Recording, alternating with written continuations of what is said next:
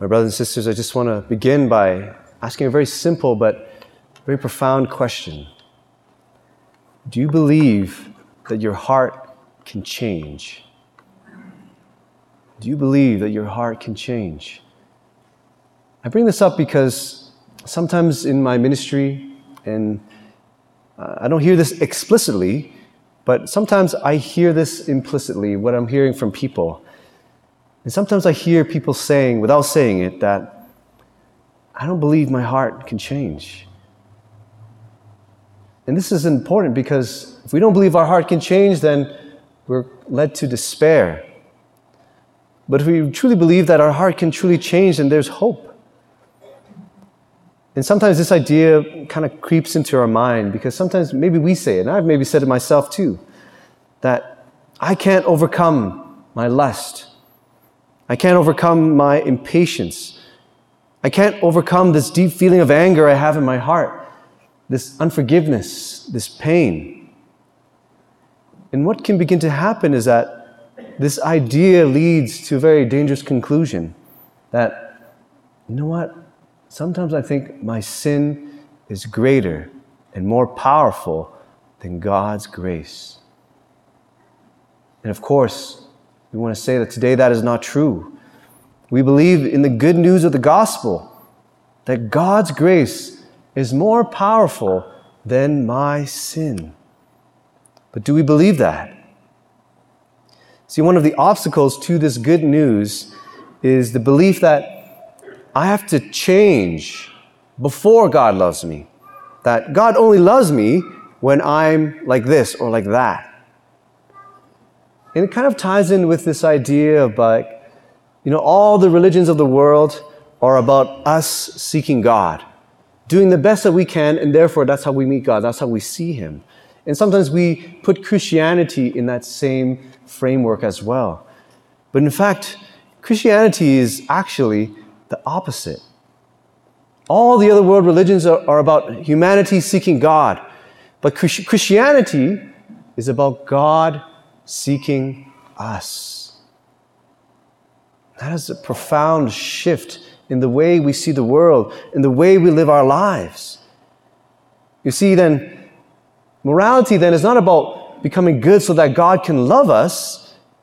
Now, it's about receiving and accepting the love that is already offered, and therefore responding with a life of virtue and of goodness. And this might be something that's hard to believe because I believed the opposite for many years. And so the proof, we have many proofs from the saints and from the scriptures.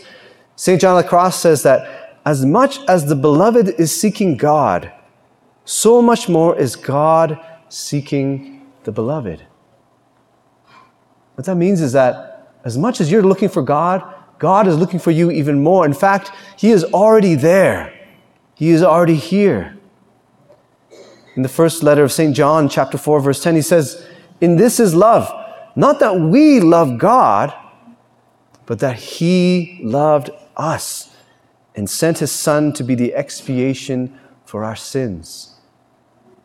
So God is always taking the initiative to love us first. He is the one coming to seek us. And of course, this is what I'm not saying. I'm not saying that now we can do whatever we want because God loves us and we can live a life of evil. Of course not.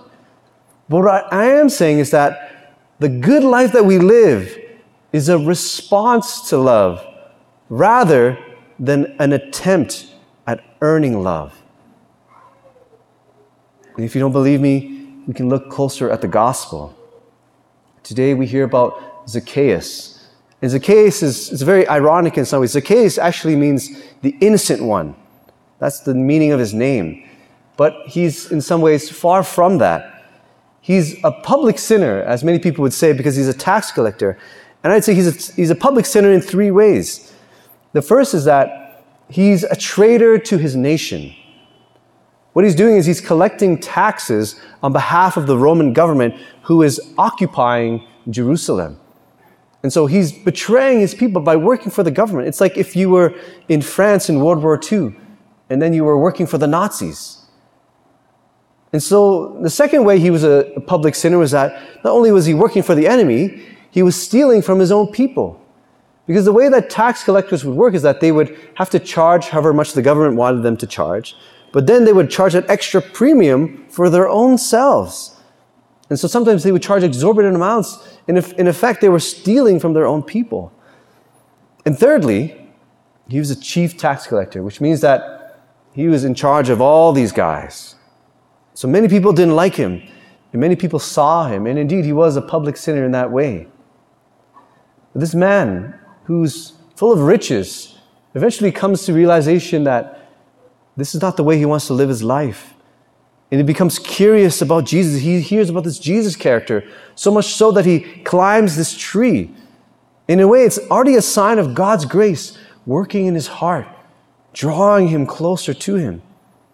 And when Jesus passes by, he says, Zacchaeus, I must come to your house. And this is something very important to keep in mind that before Zacchaeus has repented fully, before Zacchaeus has given away half his possessions and paid back the people he has stolen, Jesus is already coming to his house. Jesus is already taking the initiative. And this is the, the dynamic of grace in our life. God is seeking us. And then we respond to that love. And so that's why Zacchaeus, he hurries down the tree and he's happy to welcome Jesus. And so we are invited as well when we encounter God's love to welcome it into our hearts. But whenever we welcome Jesus, we welcome the light of the world.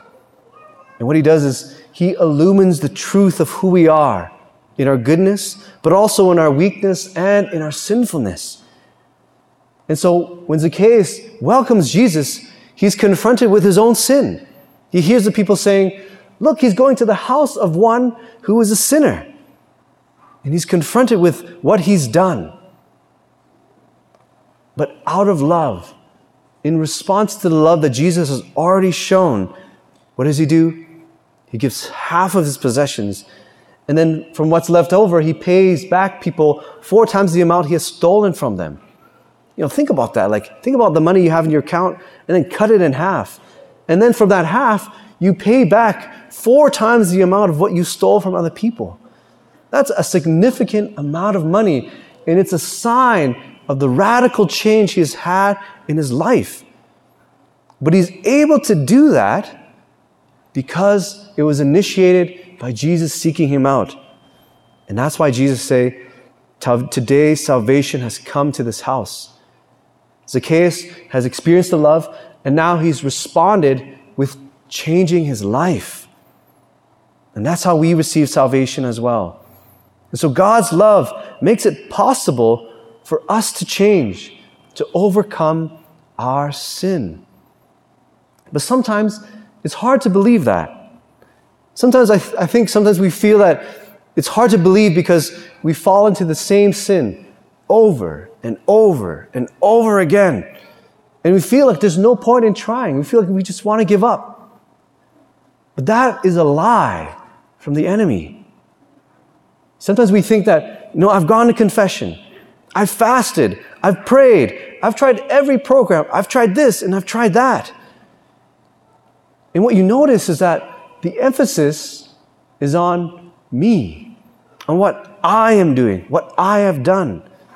And of course, in the spiritual life, we do have to try. But the first emphasis is this it's God's love.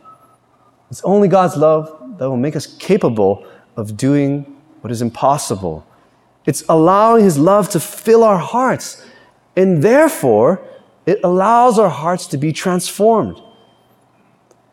You see, the idea that we have to be good before God can love us is that the, the, the challenge with this idea is that we're just alone. We're just striving to, for this impossible goal. And when we inevitably fail, because we're human, we drop into despair. But the beautiful idea with the, the framework and the reality that God loves us first and therefore we respond to that love with a good life is that we're not alone. That even when I fail, I know that He still loves me and He'll be there to catch me, even to lift me up. I know that He's going to give me this grace to give me a new heart and a new spirit to do what is impossible and beyond my capacity. See, if you are struggling with sin, any sin, for years, for decades, I invite you to allow God to love you first. Allow Him to love you in your brokenness, in your sinfulness. He loves you right where you are. But He loves you so much that He doesn't want to leave you there. And He wants to transform you, to lift you up. And that is the power of His mercy and His grace. There's a beautiful story about St. Therese, and I say this in confession all the time because we need to be reminded of this that her sisters were around her deathbed and they said, St. Therese, you only have confidence in God because you've never committed a mortal sin. And it's probably true. St. Therese probably never committed a mortal sin in her life. But then St. Therese said this very beautiful thing. She said, You know what? Even if I'd committed all of the worst sins, my sins would be like a drop of water thrown into a flaming furnace. My brothers and sisters, that flaming furnace is the power of God's love. And sometimes we make too much of our sins and too little of God's love, when truly God's love is greater than our sin. And I've seen this. I've seen people who've been locked in addiction to impurity for years who have overcome it and are now sober for a year and counting. I've seen people who are broken from their wounds in the past and who have become the most joyful, happiest people in the world. I've seen people who are trapped in a blinding rage to forgive those who have hurt them, and now they're able to find peace again. I've seen grace work in my own life because grace is real and freedom is possible if we allow God to love us first. My brothers and sisters, St. Paul says that where sin abounds, grace abounds all the more. Do you believe this? Do you believe that God has the power to transform? He can, and He has. And so, will you let Him love you so as to transform you? Because His love is the key that will free us from the shackle of our sins. And this is what we hear in the first reading. You correct little by little those who trespass, so that they may be freed from their wickedness and put their trust in you, O Lord.